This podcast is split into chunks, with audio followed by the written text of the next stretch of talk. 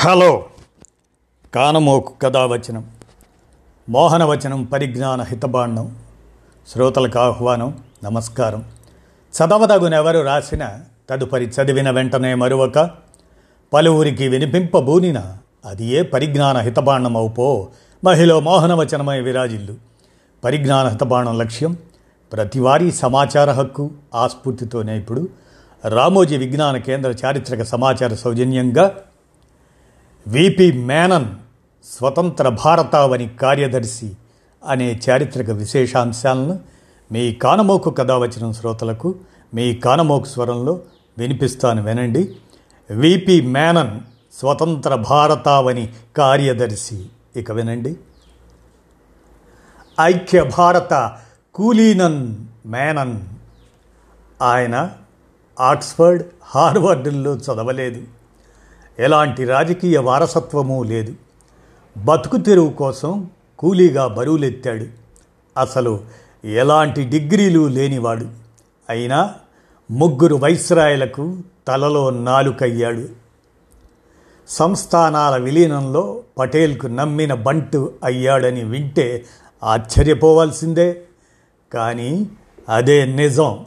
స్వతంత్ర భారతావని నిర్మాణానికి పునాదులు వేసిన కులీనుడు మనం మరచిన దేశభక్తుడు వప్పాల పంగున్ని విపి అంటాం విపి మేనన్ వప్పాల పంగున్ని మేనన్ సంస్థానాల విలీనంతో సర్దార్ పటేల్కు ఉక్కు మనిషి అనే ప్రశంస లభించింది.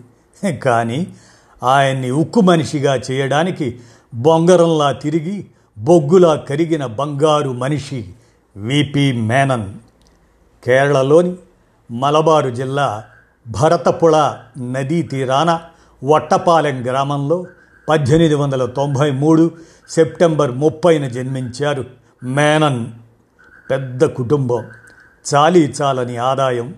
పెద్ద కొడుకుగా తండ్రికి అండగా నిలిచేందుకు మెట్రికులేషన్ కాగానే చదువును వదిలేశారు.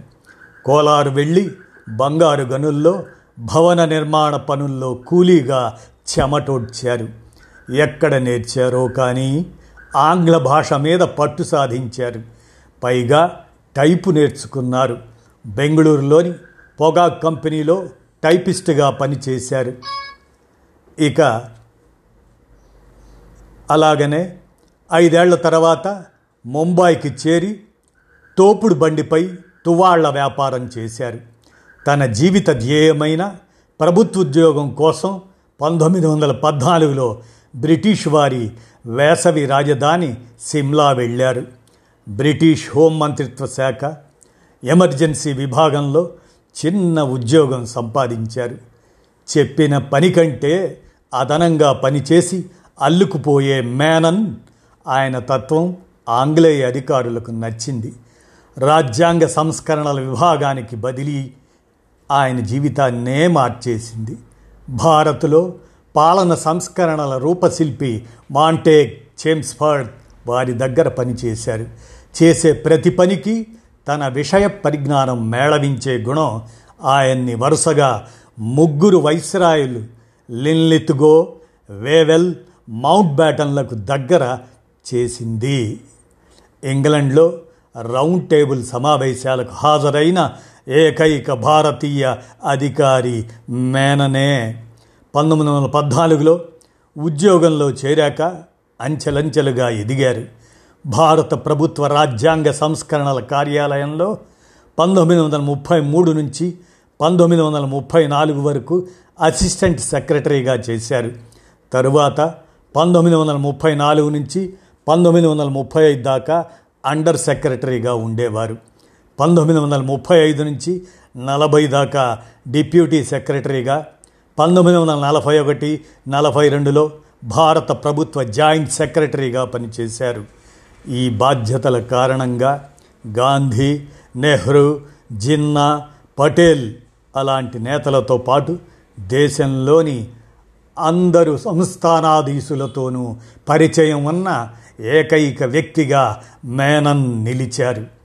భారత చివరి వైస్రాయిగా వచ్చిన మౌంట్ బాటన్ వద్ద రాజకీయ సంస్కరణల కమిషనర్గా మేనన్ నియమితులయ్యారు.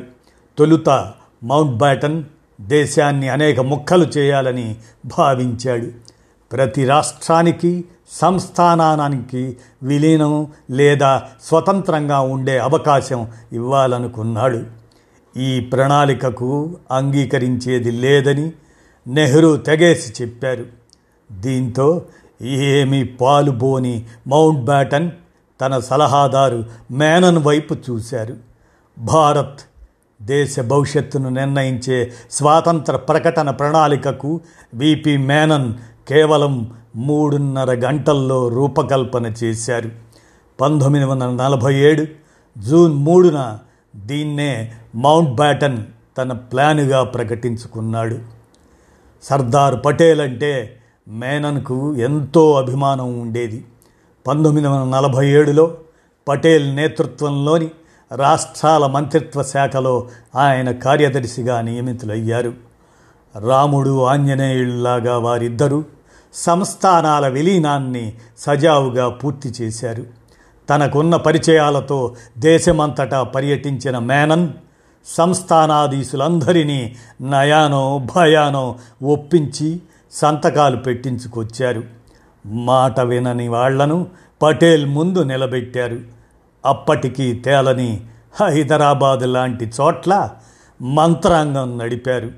హిందూ మెజారిటీ సంస్థానానికి హిందూ రాజుగా ఉండి పాకిస్తాన్లో చేరటానికి ఉత్సాహం చూపిన జోధ్పూర్ మహారాజు హన్వంత్ సింగ్ తన తలకు తుపాకీ పెట్టినా వెరవకుండా పని కానిచ్చుకొచ్చిన ఘనుడు మేనన్. భారత్లో విలీనానికి అంగీకరించేలా కశ్మీర్ రాజుపై ఒత్తిడి తెచ్చిన ఘనత మేనందే. స్వయం కృషితో శిఖర స్థాయికి చేరిన దేశమాత ముద్దు బిడ్డ చరిత్రలో నాలుగో సింహంలా కనిపించకుండా ఉండిపోయారు. పదవీ విరమణ తర్వాత ఒడిశా గవర్నర్గా ఏడాది కొనసాగిన విపి మేనన్ పంతొమ్మిది వందల అరవై ఐదు డిసెంబర్ ముప్పై ఒకటిన బెంగళూరులో తన కుమార్తె ఇంట కన్ను మూశారు. అలాంటి గొప్ప వ్యక్తి విపి మేనన్ స్వతంత్ర భారతావని కార్యదర్శి అనే చారిత్రక విశేషాలను రామోజీ విజ్ఞాన కేంద్ర చారిత్రక సమాచార సౌజన్యంగా మీ కానమోకు కథావచన శ్రోతలకు మీ కానమోకు స్వరంలో వినిపించాను. విన్నారుగా? ధన్యవాదాలు.